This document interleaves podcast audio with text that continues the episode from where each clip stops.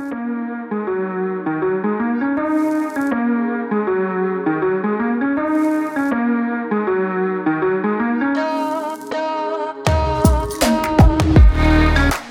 right, welcome to today's uh, podcast, Nerd Crusade podcast. This is episode 13. Uh, I'm your host, Ian, and as always, with me is Courtney. Hello. We are going to be talking about uh, the last episode of The Mandalorian. It's the second to last episode for the season.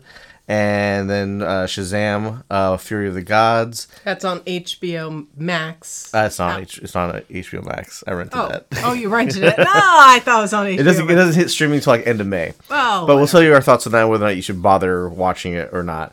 Um, as well as uh, some video game stuff. Uh, we've got to play some Ghostwire Tokyo, some other Mm-hmm. news and video games like Suicide Squad, and we'll talk about some upcoming TV shows that are coming uh, up and some of our thoughts on it, TV shows or movies, stuff like that. But cat just flipped the other cat over. we will, uh, as the cats are done wrestling, we will uh, jump right into the Mandalorian. So this week, uh, basically, uh, after the Bo Katan got the Mandalorians all to kind of unite, they're off to go and It's funny that you have to go uh, unite all the Mandalorians. It's just two groups that we see. Just two Mandalorian groups. two groups which Moff Gideon seems to think, oh, they're they hate each other. It's like they never really showed animosity to each other. Just like, oh, you guys are zealots and, and crazy people, and we're not with you. They weren't like at war with each other. Yeah. Although Moff Gideon thought they were for some reason, which is weird. Um, Again, you know, this whole season was mostly filler and could have been tightened up better to show that more animosity against each other or something. I don't know. Yeah, but I basically, have a lot of thoughts. they, the Mandalorians are finally going back to Mandalore. But what we do find out is from uh, Moff Gideon uh, that there's a secret council of Imperial officers planning something. We don't know what it is. Probably first order stuff. Yeah, we are introduced to uh, Hux's father, who is one of the head people here. And uh, out of like the group of like seven or eight of these Imperial officers who are still like secretly keeping the Empire alive or whatnot, um, he is one of the top two people because they were Gideon was complaining about how everybody is struggling to keep their sectors up and running or keep their projects going, and him and this other guy have all the resources.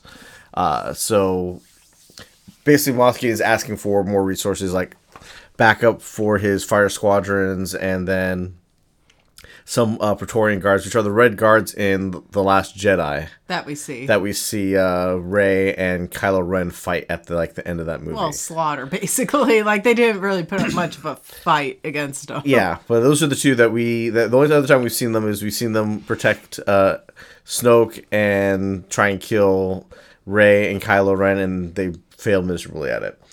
Um, but they're supposed to be pretty badasses. But basically, Mandalorians show up on, Mandal- on Mandalore. They're looking for their forge. Uh, The they, ac- Great Forge. they actually run into people who never left the planet, who actually just survived the bombardment and kind of hid. I'm assuming these are characters that you probably know from Rebels if you've watched that, or um, the cartoon series that had Bo-Katan in it, where she lo- where she had the dark saber originally. Um, I'm sure some of those characters are references to those people there. I don't know who they are because I never watched the Rebels or the cartoons. Um, but basically, they show up and they're like, "Okay, cool. We actually know where the Great Forge is. We'll take you there."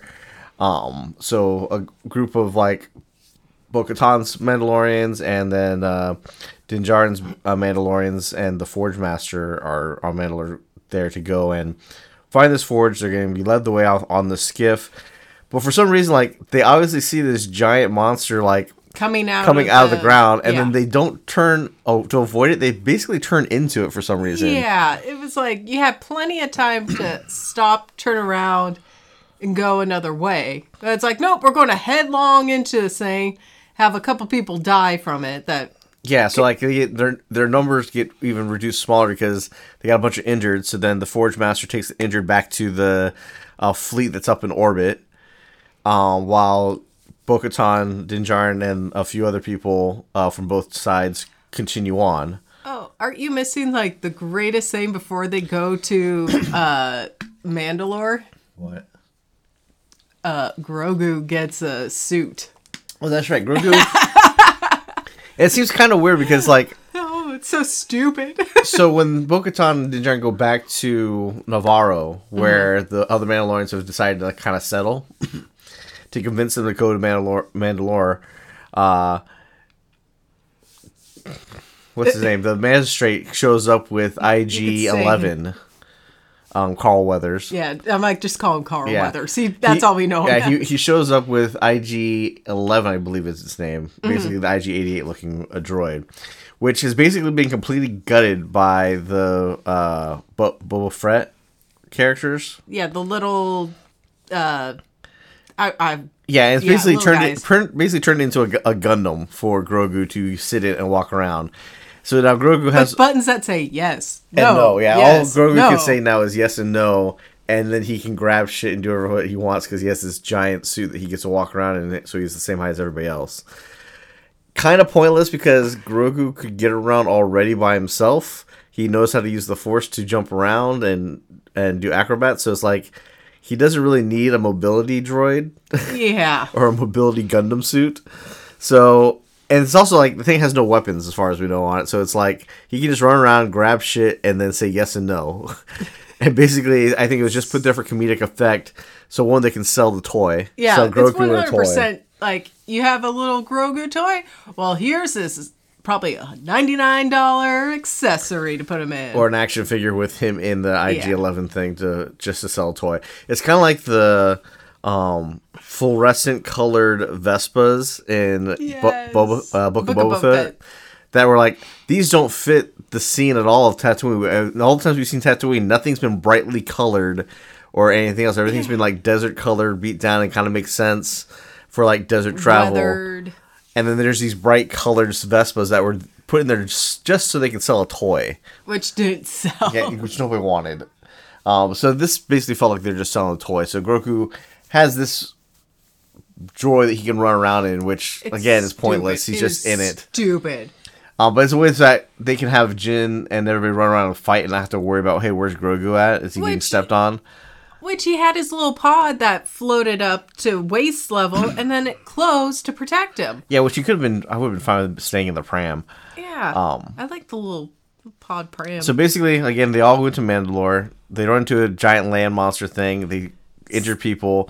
They have to go underground to escape it. They end up going further. They're almost at the forge. So they go further underground to find out that the Empire uh, had you know spread rumors that Mandalore is poisoned. This it's been completely destroyed because they're using it for something. And then basically we find out that Moff Gideon is the biggest wannabe Mandalorian in the world because yeah, biggest cosplayer of man. yeah, like he so wants to be a Mandalorian, and as if, and as if somebody said no, you can't, and kicked him out, and so now he's just stealing all their shit. Yeah. because it looks like he comes out with like made new Beskar armor for himself. Yep. He made the helmet look like um the Forge Master's helmet. which the Forge Master luckily didn't see because she probably would have ripped his head off. Yeah, it's really weird that he had done that, and then he wants the dark saber back, which uh that's not going to happen. that's not going to happen. But basically, they captured Din Djarin, and he thinks he's got all the Mandalorians captured and cornered. Uh, Bo-Katan uses the dark saber to get out, like how any Jedi does with a met- with a blaster. You put the sword through the door and cut a hole in it. and gets a majority of Yeah. the Mandalorians that were left with them out, except for the guy that runs the big uh, machine gun. Yeah, the he guy stays from- behind to buy him more time to escape. Yeah, and then like he fight, he ends up fighting the Praetorian guards that he Yeah. that Vader. Which there's even four of them, Those three, just three. or three, whatever. Yeah, and they and they fuck him up fairly badly, but he continues fighting. So like the guy took a lot of like stabs and hits with uh, their weapons and was still going before Yeah. they finally dropped him. But it was clear like three verse one with their weapons, which were kind. they're not vibra blades, but they're not lightsabers. They're one of those weapons that can that can hold up against a lightsaber, but and can go through uh Beskar. yeah, because they kept they stabbed him like three or four times before he finally went down. yeah. Um, and stabbed him like in vital places like the neck, the kidneys, the, the lungs, and all that stuff before he finally went down. Um, I mean that's if that's where those things are. yeah. So, yeah. That so all that leaves us is that now Doth Doth Gideon is, or Moff Gideon is going to be uh, sending his fleet of fight of uh, interceptors and bombers after the Mandalorian fleet that's in orbit. He's going to try and kill the Mandalorians that are in his base. We don't know exactly what they're doing, other than I we I think. My guess is that he's been using the Great Forge to uh, and the resources on Mandalore to make Beskar armor and make basically his own like kind of clone Be- uh, Mandalorian troopers that he has. Yeah, Um, we're assuming they're clones because he has a bunch of clones in in Because you see cases the as, tanks as the tanks as he walks by a hallway. So we're assuming he the whole point of the cloning stuff with uh, Grogu in the beginning was his obsession is he's taking trying to take the best uh, attributes of everything like from Jedi, Sith, Mandalorians, and try and put all in one thing and try and make himself the strongest being in the universe somehow. But he also just comes off as like, man, you wanted to be a Mandalorian so much and you couldn't, so now you're just being a bitch about it Yeah. Um, and doing a very poor job at it. So next week is going to be The the, finale. of the season, which Jon Favreau says, "Hey, says yeah, it will be worthwhile or whatnot." I don't know how long it's going to be. Whether if, I'm assuming it'll probably be close to an hour, or not like a I thirty would minute hope episode. so because they need a wrap and Because Din Djarin is captured, the Mandalorians are running around the Imperial base. The fleet, the Mandalorian fleet's about to get take about to get attacked by which has the Forge. Master up there now. Yeah, and all the injured. So it's going to be like a full out battle between Mandalorians and the Empire in this next episode, which should be pretty entertaining to see. Um, hopefully, it will be the end of um, uh, Moff, Moff Gideon. Um, but the other thing that they did reference to, which uh, makes sense why they dropped the Ahsoka trailer when they did, was that the Ahsoka trailer references the heir to the Empire, which is a character from Rebels. Um, I don't remember. The, I don't know the character's name because I never watched Rebels, but it's. But I know he's like the admiral in the white uniform, uh, with the green skin. That's who they're all talking about. And they mention him in that meeting with Moff Gideon and the other heads of uh, the beginning of the First Order, basically. And basically, the two two head guys are like, "Hey, yeah, we're preparing everything for this guy to take over." And Moff's like, "Well, he's not here. He's no, he's not in this meeting. If he if he's still fucking alive, where is he? Give me my resources so I can continue doing what I need to do." And that's how he basically kind of takes control of that whole session and gets what he wants out of it. Um, but basically, that's connecting this to Ahsoka, um, which will be coming in August. Yeah. and then we'll see what happens with the other new shows that are coming out with like the Acolyte, which is pro- I believe is before this. That's supposed to be High Empire. Yep. But there's gonna be other stuff that's gonna be in the different eras of like the first, the rise of the First Order, and everything else that's coming on. Uh, introducing Hux's father was interesting. Um, call back to that character, considering he was like the leader, like not the leader, but I guess He was a very high up in the uh, First Order. Yeah, because the first order was basically Snoke, Kylo Ren, and then Hux. And like Hux was the one running all the people. Yeah. Kylo you're- Ren's basically like the number two, but he's basically off doing his own thing. And then Snoke is running the whole whole thing, or Palpatine's running the whole thing through Snoke, whatever that super clone concept was that in Skywalker. Well, we don't need Skywalker. Yeah, that was really stupid. But basically, Hux is really far up there, and it kind of shows because his father is high up in rebuilding the uh, empire as it is now. Now too. So, um, we'll have to see where that goes. Um, I don't think this would be the end of the Mandalorian at the end of this sh- season. Well, we'll find out. But It'd be really. I don't think they're gonna kill him all, kill off Din Djarin, but I don't. But basically, a lot of people are saying like the star of the show has changed. It's no longer Din Djarin. It's Bo Katan is the Mandalorian. yeah. and not him and Grogu. Um, it'd be interesting if it just turns into like, hey, Grogu gets we see Grogu getting older and like actually getting his armor and becoming a Mandalore. Um, But that will take centuries. yeah, unless they keep him in this IG Eleven Gundam suit that he's wearing. Stupid suit. yeah, it's really dumb. It's not. It's it was literally just there for a comedic effect, so that he you can have a rebellious Grogu telling Din Djarin Starting no. to become a teenager. Yeah, that's basically all it was there for. Which, honestly, like these are the type of things that people say, like, "Hey, Disney's getting their hands into shit." Yeah. it's like this because like it serves no purpose. There's no need for him to have it. We already know that Grogu's powerful enough to fight on his own. We've seen him use the Force. Yeah, he's used the Force. He's used Mandalorian weapons before. We know that he can take care of himself. So it's like we don't need to put him in a, A Gundam suit. Yeah, it's, it's ridiculous. So I'll just see where that goes from there. Um, the other stuff that we watched this week, we watched, like I said, uh, Shazam, uh, Fury of the Gods. Yes. Um, I find it interesting that I guess the people who have not been fired from DCU, I think is Aquaman, Wonder Woman, and Shazam. I thought Gal Gadot was re- going to be replaced. Maybe she is. I don't know for sure. I- I know that Henry check. Cavill Henry Cavill's out. Yep. Uh, ben Affleck's out. Yep. Um, they're keeping Ezra Miller because they need the Flash movie supposedly to Well, reset the universe. Well, it's just for this movie, and then I think they're cutting ties with him. Yeah, but it'd still be like, dude, you you had you made you took the time to make a Batgirl movie, which regardless if we needed a Batgirl movie or not, I'm not saying that I was excited to go see that movie at all, but it's like you made a whole movie in the can, ready to go, and then you scrapped it, and then you're gonna keep a movie that has a sh- has an actor who's been nothing but shit in the public eye, and you're gonna promote that like crazy because you need that film to reset your universe. The DCU is just completely fucked up their storytelling. Yeah. And then like Like, I almost want to just scrap it all together and just start anew and pretend like, oh, that's world, you know, world 148 or whatever. we're just ignoring Or it something new, completely. yeah. Um they have cast a new Superman. It's a no name actor. Um Mm-hmm. Basically the people who make I believe um Pure Arts rec- replicas Yes. one of their like um I want to say it was like their social media guy who was also an actor. He got cast as Superman. I have no idea who he is. Don't know what type of Superman they're gonna they're gonna make. I feel like it's like casting a Superman for a WB show. Nobody cares who that person is.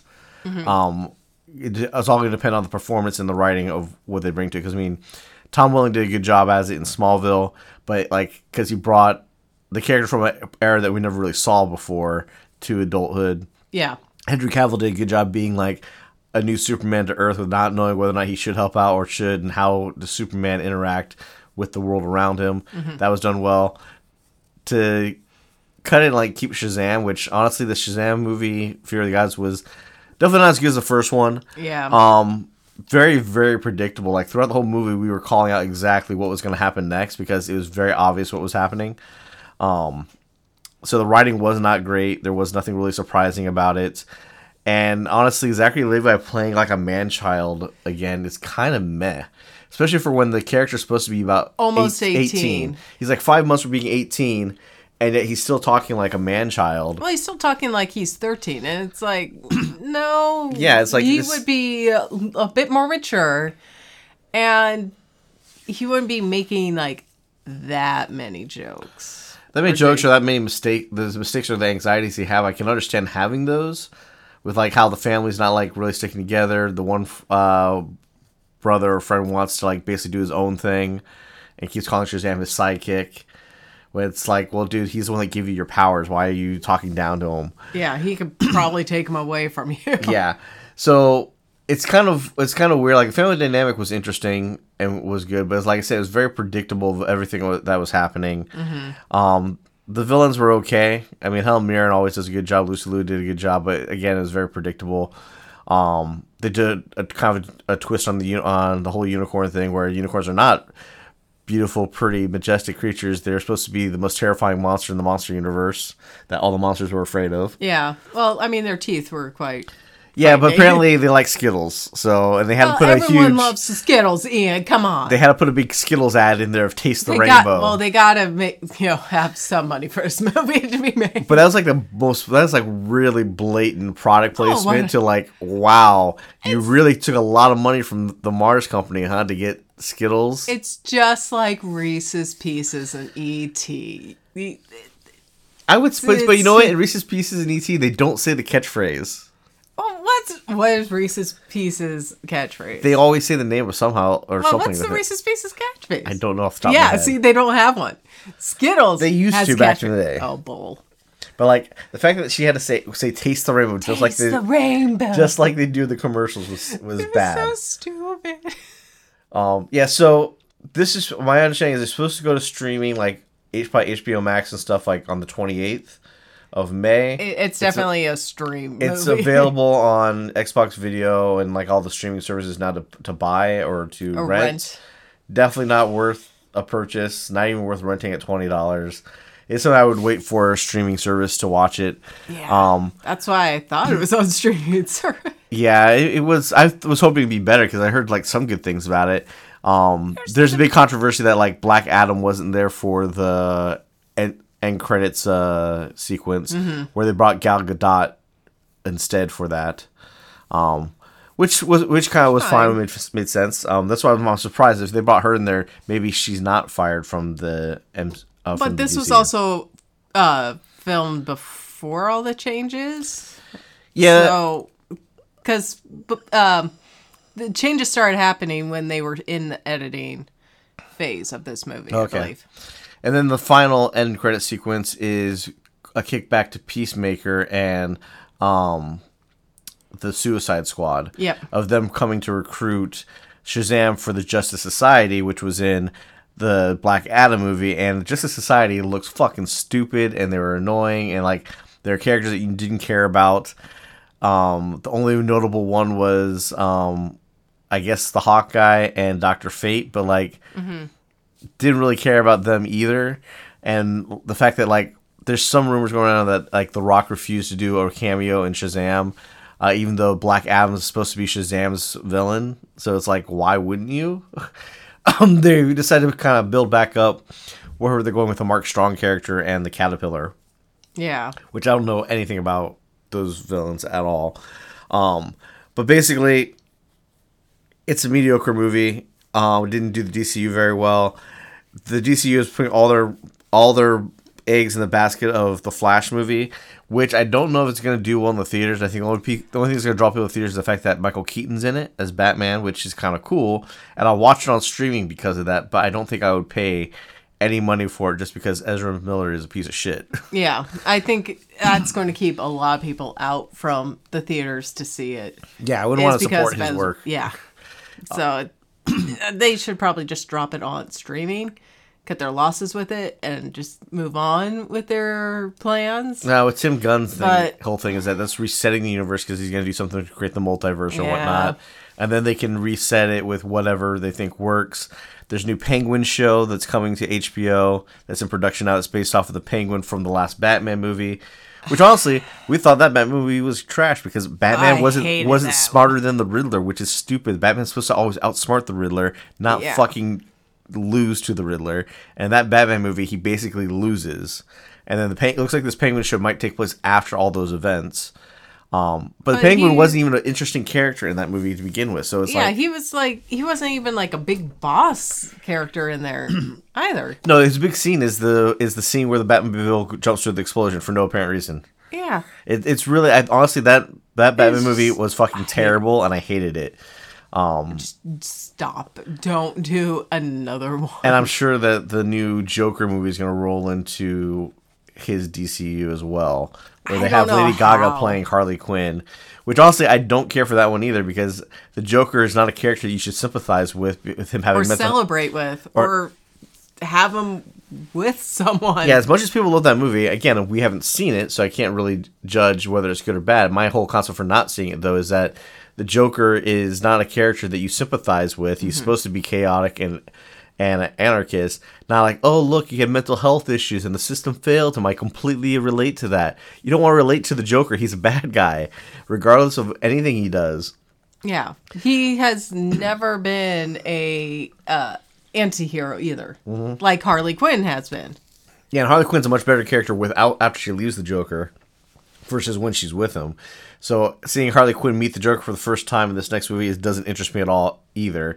And la- the fact that Lady Gaga's playing her is more of a gimmick than anything else because Margot Robbie has pretty much done the quintessential Harley Quinn that we all know from our first introduction from her in the animated series. So Yeah. that's the DCU stuff. Shazam, Fury of the Gods, really not worth watching. Um, like I said, watch it when it comes out and streaming at the end of May or, or so.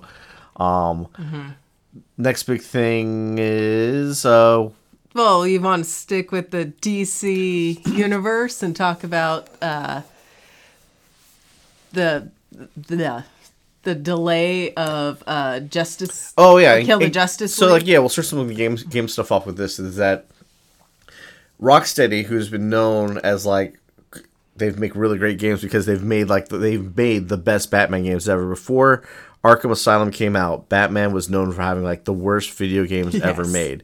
They were either difficult, uh, very poorly made, um, just a bland bland mechanics. platformer. Like they're not very good. They didn't they didn't capture the essence of Batman. Arkham Asylum did that very well. Arkham City elevated even more with giving you a small city, and then Arkham Knight gave you the entire city of Gotham to explore and drive the Batmobile. You guys do everything but fly the Batjet Well, what about the bat sub? You didn't get the bat sub either. or the shark repellent. Damn it. But hey, they've been making the best Batman games there. Everybody was really excited for their rumored Superman game that they're working on, but the WB squashed that and said, "No, you can't. You're not going to make that." So they've been working for the past nine years on Suicide Squad: Kill the Justice League, which sounded like a really cool, fun game where, like, hey, uh, you play it as one of like any of the One of the four uh, Suicide Squad members that they picked out, which was, was Harley Quinn, King Deadshot, Shark. King Shark, Deadshot. and uh, Captain Boomerang. Captain Boomerang.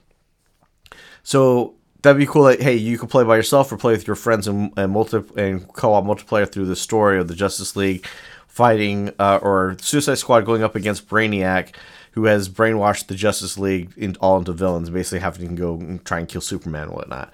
Which sounds very interesting and fun. But then they displayed some gameplay of it a few months ago, which everybody hated because it turned into a looter shooter uh, game just like Avengers or like any other uh, live service game, which recently all the live service games have been failing and being shut down. Avengers is going to get shut down.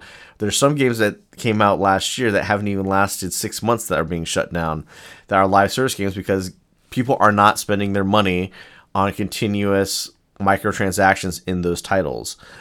And what's weird is that because the one company who has done it kind of right but kind of wrong is Bungie with Destiny. Like, Yeah. the problem with Destiny is that they've deleted all the old content. You can't play Destiny 2 as it was when it first came out. Which I really like the opening of Destiny 2. Yeah. Where you're going through the valley and then the crescendo of the, music, music, yeah. swelling. It's beautiful. It was very well done. But they lost all that. But th- yeah, now you can't and experience that. And the flip side is that you can kind of understand that because with all the content that they've added, if they kept all the old content, this game would be like 200 gigs or so, and that would eat up so much space in everybody's consoles or PCs where they would not be able to maintain. You'd literally have to have one full terabyte drive probably just for this one game. Yeah. Eventually. But but they had the plan that hey, Destiny was going to be like a 10 year uh, project. Destiny One didn't really pan out that well because they had a bunch of issues with uh, how they told the story there. Destiny Two though is panning out to be that where Yeah. every year they're coming out with like all right here's the next season. It's a big huge story pack. People are paying hundred dollars to sixty dollars for this next expansion, uh, like clockwork to run through all the gambits of stuff that they that they offer. They've and then built whatever the season pass stuff's going to be. yeah, and they've built a live service that people are buying into, and they have their fan base that are going to continually keep giving them money. Very successful. Yeah. But when you look at things like Halo Infinite was supposed to be a 10 year game, all they've done is a battle pass to buy cosmetics, which nobody cares about. Hey, hey, hey, hey. come you out with- leave those uh, cat ears alone. Yeah, what one cosmetic that everybody bought, but like the they don't have a lot of map expansions. Like in Oh, this there's zero map expansions. Let's be fucking honest on that one. like they've added a couple maps, but they're not interesting. They've added a really boring story that's not interesting because it doesn't make sense with how they set up their story. So they had no idea where they're going with it. Also, at launch, you couldn't play the main story with another person like you could with the other games. It was so stupid. And then they cut that feature completely, so they're not even gonna make it.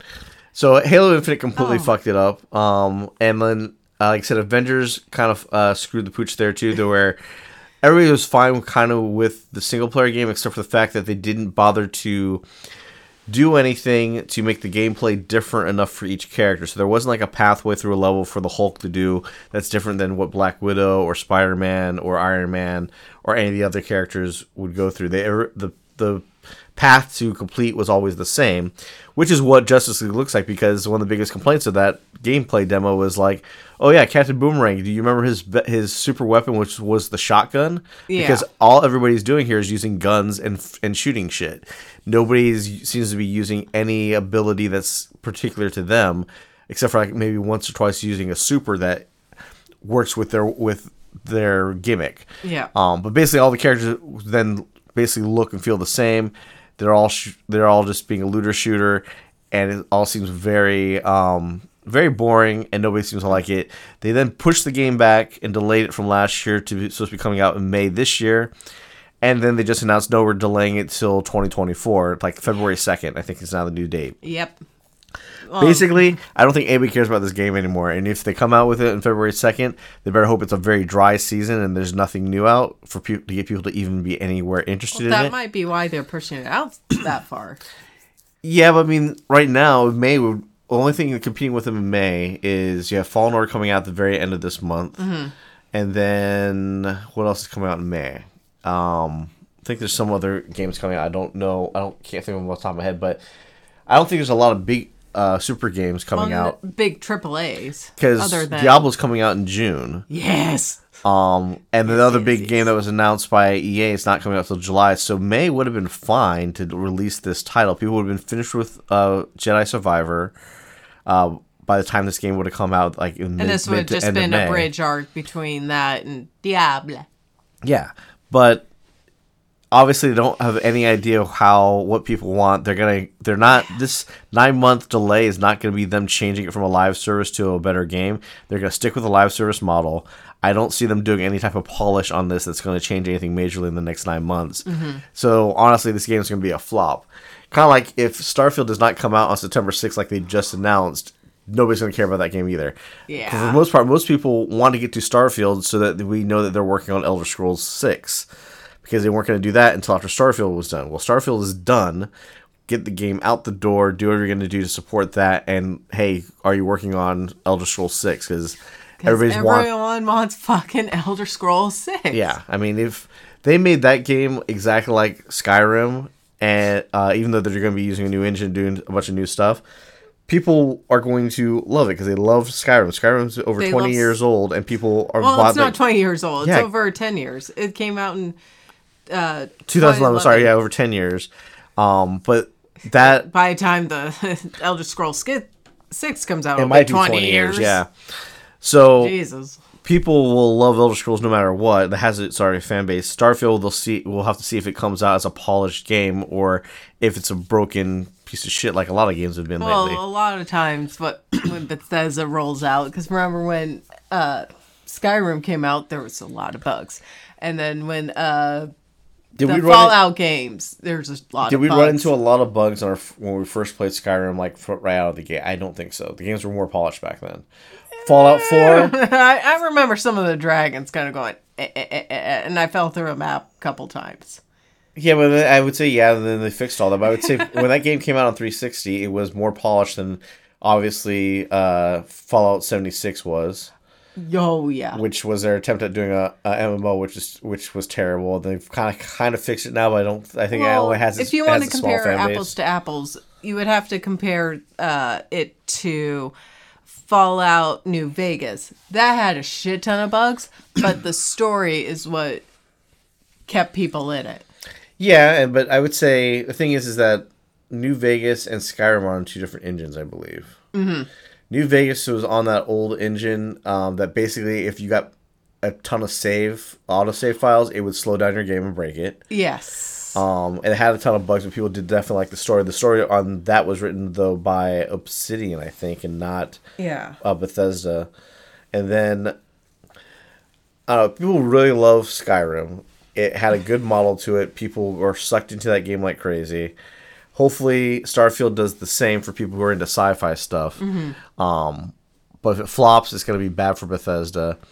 Pretty sure Suicide Squad vs. Justice League, whether it's a good game or not, it's been nine years since their last title. When this game comes out, that studio is probably going to uh, go to bankruptcy or fold. Yep. Just like uh, Bioshock Infinite's uh,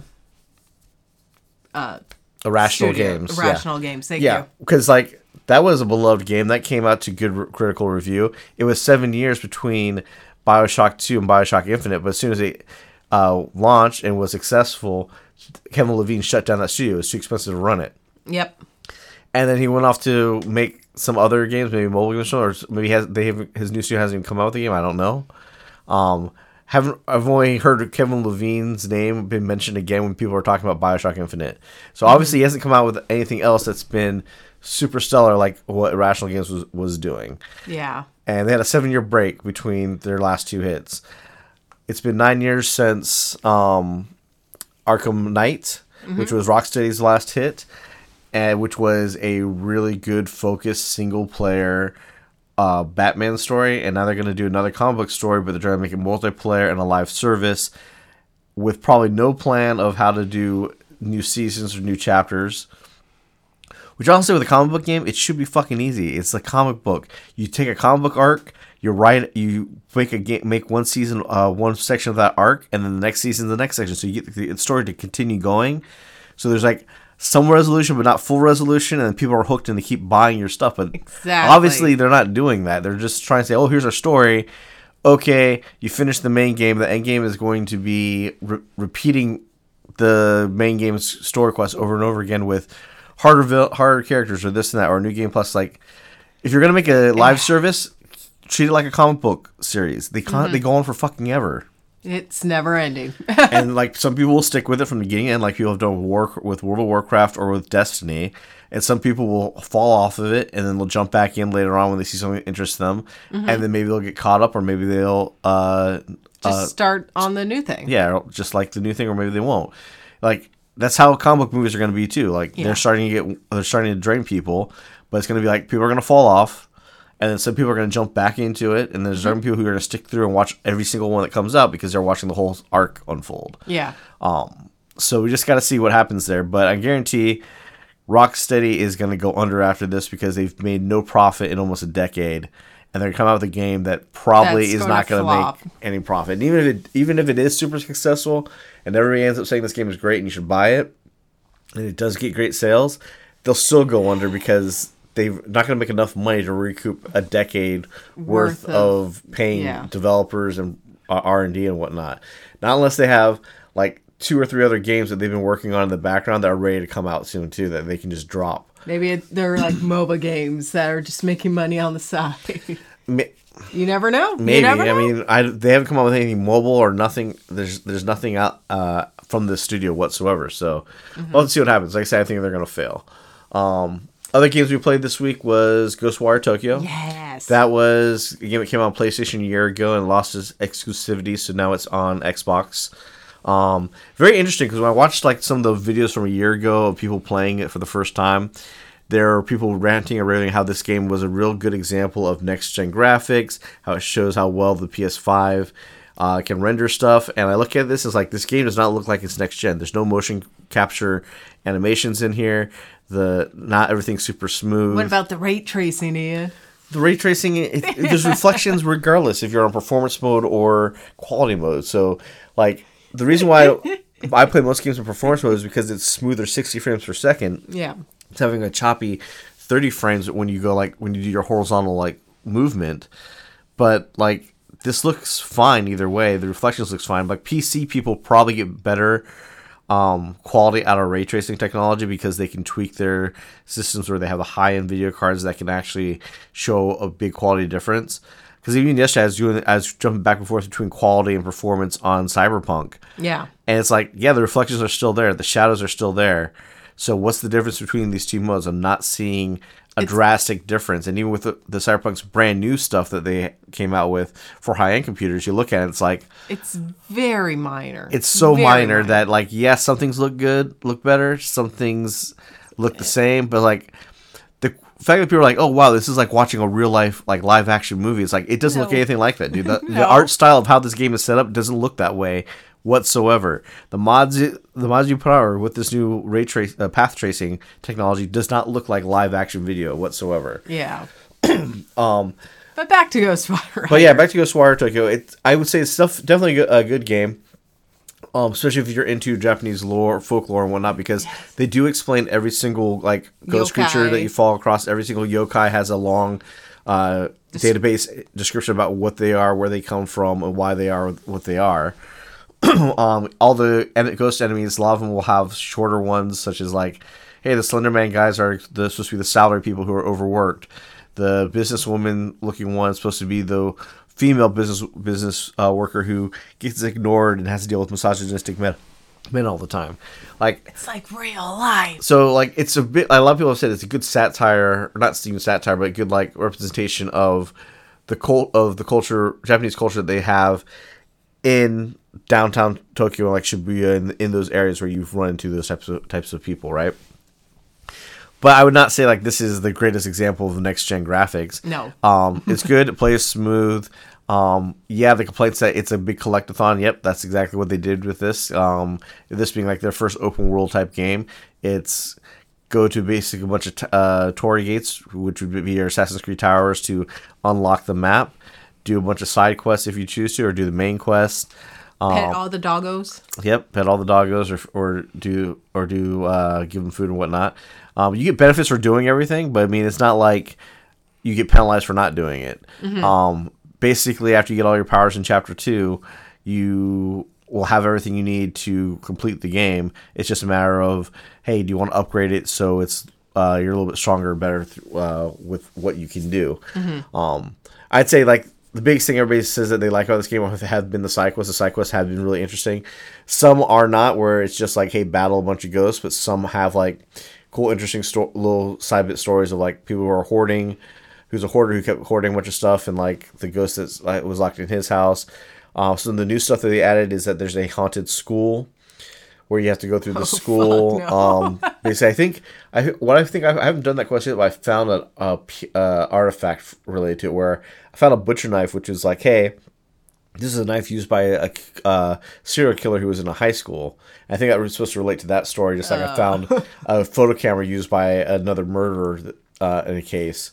Uh, that they kind of hint to as you read through the database. The thing is, you have to read through the database to get all the good tidbits in this game. Uh huh. Um, the other stuff that they added to it with the spider web uh, update is there's kind of like a roguelike where you get to after you finish chapter two you can then uh, go through this from the uh, main menu and it's basically uh, I think there's like over 120 handcrafted levels that they've made. Wow. So it's not procedurally generated. It's like you go in and you'll have your main objective, which is kill everything, and uh, they'll they'll take you through boss fights and whatnot. And as you go through, you'll be you'll collect uh, money and items to buy and upgrade your skills. And then what will happen is when you die, you get to keep your upgraded skills. It's just your money that resets to 0 and then you just go as far as you can through the gauntlet. Um, so if you really like the gameplay action, you can play a lot of that um, to get even more practice at it. The main story game is is done pretty well. Where Ghostwire Tokyo is like a horror game that's not super scary, but it has a lot of those elements in there where you're walking around dark hallways and eerie areas. They set up good story lines for you, but there's not gonna be like a lot of like super big jump scares that are gonna that are gonna freak you out. Yeah. Um, but it's been a lot of fun to play. It's on Game Pass. I definitely recommend checking it out while it's there. Um, you'll get to play the uh, updated DLC stuff for free there as well. You don't have to uh, buy that. I would not buy the deluxe version. All the deluxe version is is new costumes for the main character to wear. And since you're it's a first person game, you don't really see it anyway. Yeah. Except for like in cutscenes. And like the costumes that you, you can unlock a ton of different outfits throughout the game as it is already. So it's not like you definitely need to pay extra so what seventeen ninety nine for a deluxe update to it or buy the deluxe version for like eighty bucks Yeah. totally not worth it because the deluxe version for the PlayStation when it came out originally came with like early access and then all the cus- all the uh customized costume uh customizable stuff. Um so the early access made it kind of worth okay, you can play it like a week early if you if you buy it, fine, cool, do that. But it's also kind of like Jedi Survivor has a deluxe version and a regular version.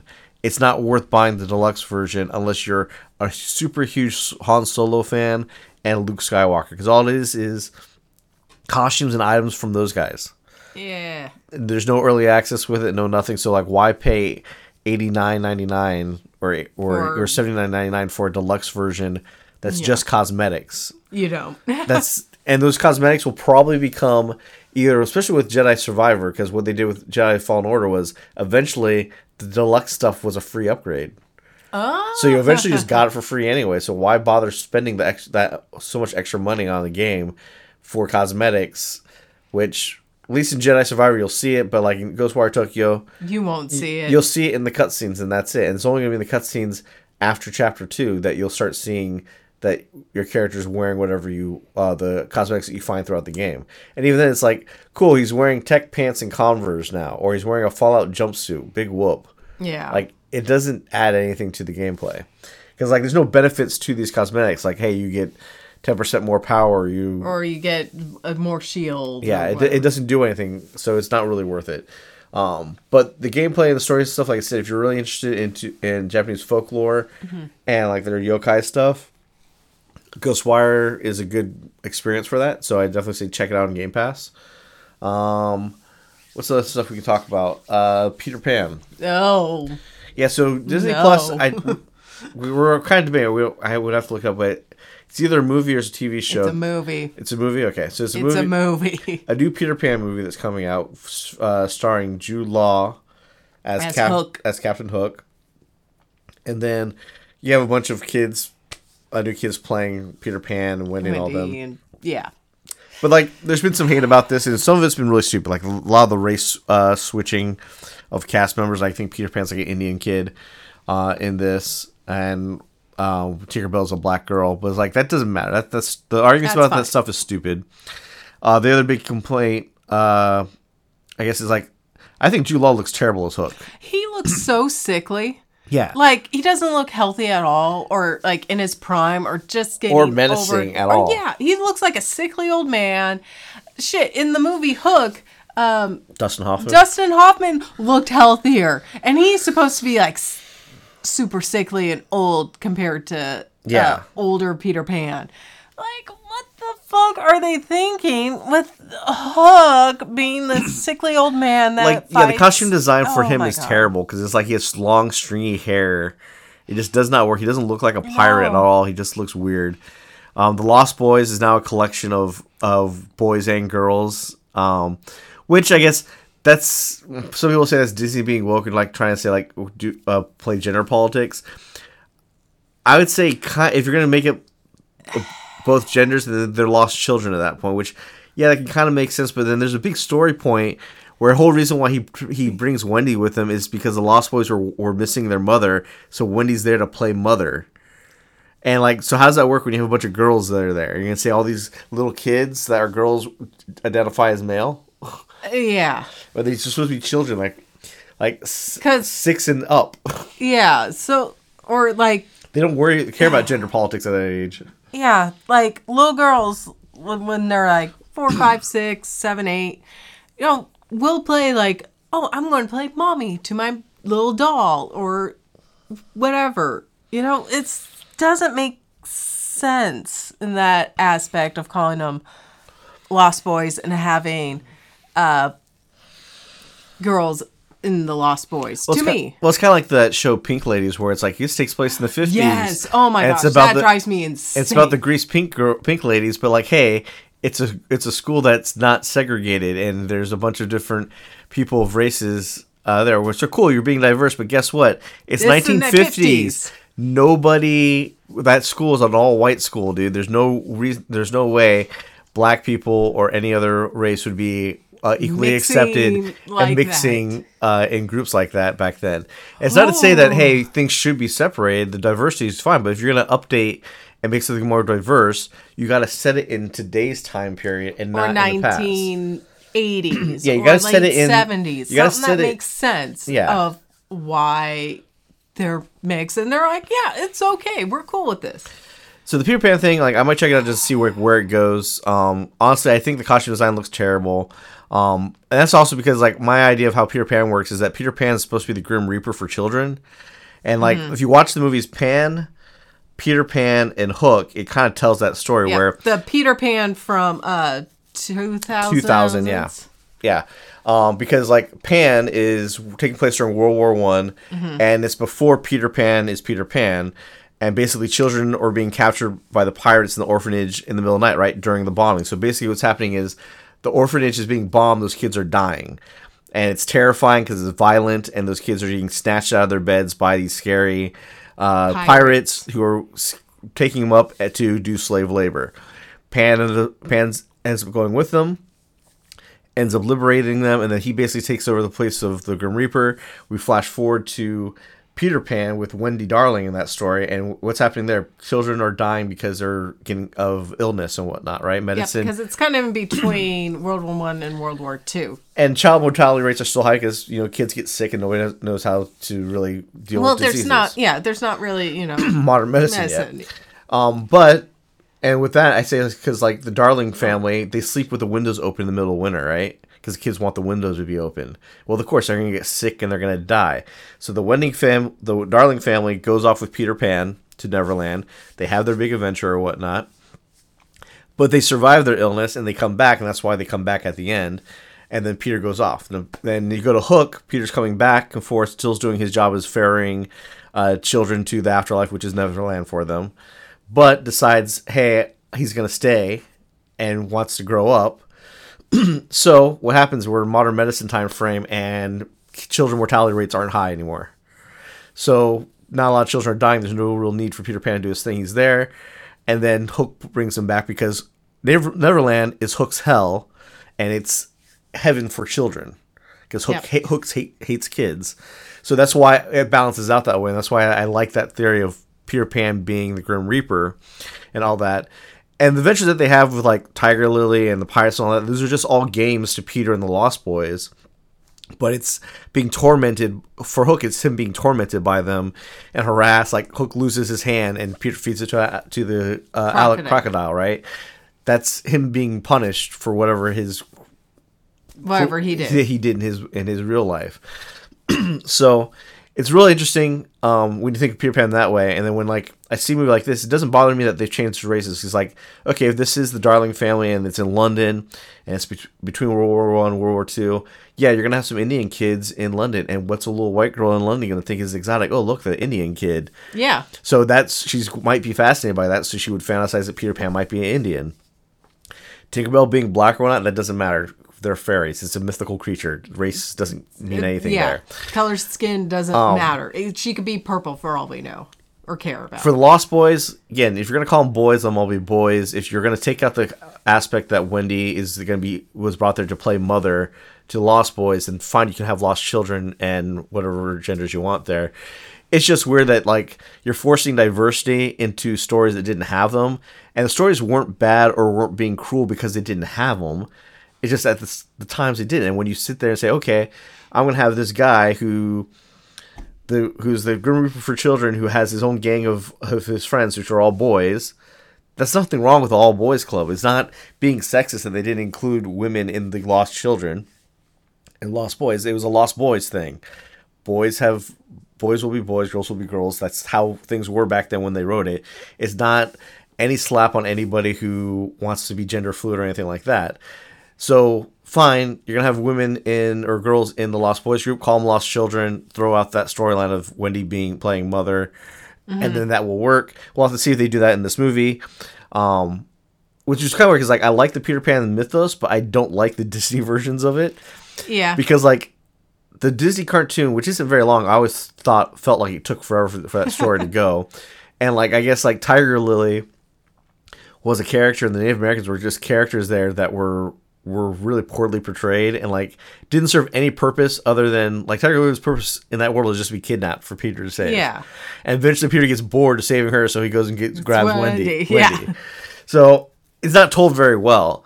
I like the concept of him being the Grim Reaper for children and how that changes over time with child mor- mortality rates, and like how Neverland, Neverland is hell for for Hook. I think the only like real Peter Pan things I really enjoyed have been those movies. And then there was an old school um, animated series that used to come on in the morning called Peter Pan. Really old, and it was really weird because Peter Pan like Peter Pan wore a brown outfit in that cartoon, and it was just like a Saturday, it was like a Saturday morning cartoon, but it came on every morning after Power Rangers, and it would be like, hey, here's uh, Peter Pan Adventures of Neverland with Peter Pan. I have never heard of that. yeah, yeah, it's some of that.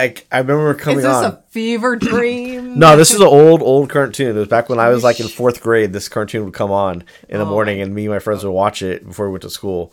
Um, but that was like the only other th- uh, thing that I liked about that uh, when it comes to Peter Pan uh, media. Okay. Um, I don't know. It was done well, because like, it, went more into the went more into the mythos of like why the uh, crocodile ticks and all that st- type of stuff uh, about Peter Pan, which mm-hmm. you don't mm-hmm. get from the book or from uh, any other movies or media on it. Yeah. Um. So we'll see where this one goes. Like I said, the costuming looks terrible. Jude Law looks like he's ill the whole time, ready to die. like Because the weird thing is he has the pirate hat on, and it's like more like a colonial hat. Mm-hmm. It's like crooked, and one side of his head has like super long hair hanging out of it. It's like nobody's gonna wear a hat and have half their hair on one side hanging out and like not on the other. Like Dustin Hoffman was like a good like British Captain Hook, who's like he's got to look right, look fancy. He had all the prestige. Yes. Even like the fake red carpet down the stairs that they would have. Well, you know, him and Smee had a thing going. Yeah, that was great that Dustin Hoffman and then played it off like that. Like him and Smee were lovers, and like that was another great aspect to it. Is that like here he is in hell having to deal with children, but at least he has his companion with him, and that gives him everything he wants, like the prestige of like the red carpet, like the look, like making everything work out. And then his only other thing that Hook wants is to destroy Peter Pan because he's obsessed with it, kind of like uh, Captain Ahab, basically. Yeah. Um, but but basically, like I said, we'll have to see where that goes. Um, I'm not a fan of what it looks like so far, just because it doesn't look good. Yeah. I'll probably check it out just to see where they go with it. I don't know if I'll be able to sit all the way through, but we'll see what happens. Again, I think it's a movie. I don't think they're. If they made it into a series, I would be shocked. Yeah, hopefully it's just a movie then. It's like maybe an hour and a half to two hours at max. Yeah. Um, but it would probably just be again a retelling of their of their Disney cartoon. Um, like they've been doing with everything. because at least with like the with like the natives in Pan, they weren't Native Americans. They were a tribe of people, but Uh, yeah. like it, was, made up to where cool. There's white people in this tribe. That doesn't bother me. Yeah. Um, whereas like, oh hey, they're Native Americans and they're, they're just painted red skin and like Yeah. they serve no purpose other than to constantly be kidnapped. Like yeah. that made no sense. Or for the boys to play cowboys and Indians, I guess. I mean, I think that's where the references are more for in the original Disney cartoon is because boys would play cowboys and Indians, so you had Indians for them to play against. You had pirates to play against. The whole point is that Neverland was a playground for children, and it's supposed to be horrible for adults because adults hate kids, or at least the ones that do hated kids. So their hell would be being stuck having to play pirate and Indian. Is is this going to be your hell, Ian, when you die? Probably. Who knows? well, I'll look a lot better than fucking Jude Law does. That's Oh. for fucking sure. Um, but yeah, we'll have to see what that looks like. Um, Mm-hmm. but I think that's it for this week. Uh, like I said, Mandalorian final episode comes up this week. We'll go over that uh, in our next podcast. Ghostwire Tokyo, check it out. Um, what do you think about the Suicide Squad being delayed till February? Do you think it's going to be a good game? Do you think it's going to be a bad game? Are you planning on getting it? Do you it? think it's ever going to come out? Uh, definitely feel free to skip Shazam, Shazam Fury of the Gods. Shazam? what were Yeah. you calling it? Shazam. There you go. Shazam, yeah. I'm thinking I'm thinking of like the uh Shaq movie where he was a genie. Oh yes. Yeah, so Watch that instead. I wouldn't watch that either. That's still terrible. That's like almost as bad as Blankman. It's shorter though, Yeah. so Um so yeah, skip the Shazam sequel. The first one is probably the best one. yep. Um, and Zachary Levi has this like this weird like fake tan thing going on in that movie. It looks really weird. It doesn't look natural at all. Yeah. Like if you watch him compare and like Chuck compared to this, it's like yeah he beefed up, but like you got spray tan at the same time. Like why? It was weird. It was definitely a weird choice. So yeah, I so they skipped that. Um, we'll see what the DCU comes up with when they uh, release the Flash. Like I said, we're probably gonna watch that when it streams, not when not in the theater because Ezra Miller is a garbage human being Yep. and we'll go from there. Uh, yeah, so that's our show this week. Uh, we'll probably be talking about uh, Jedi Survivor. Uh, when that comes out in two weeks, we'll be talking about that when that once that comes out, Uh huh. and whatever else games and movies stuff that we end up watching. So uh, we'll see you next week. Bye.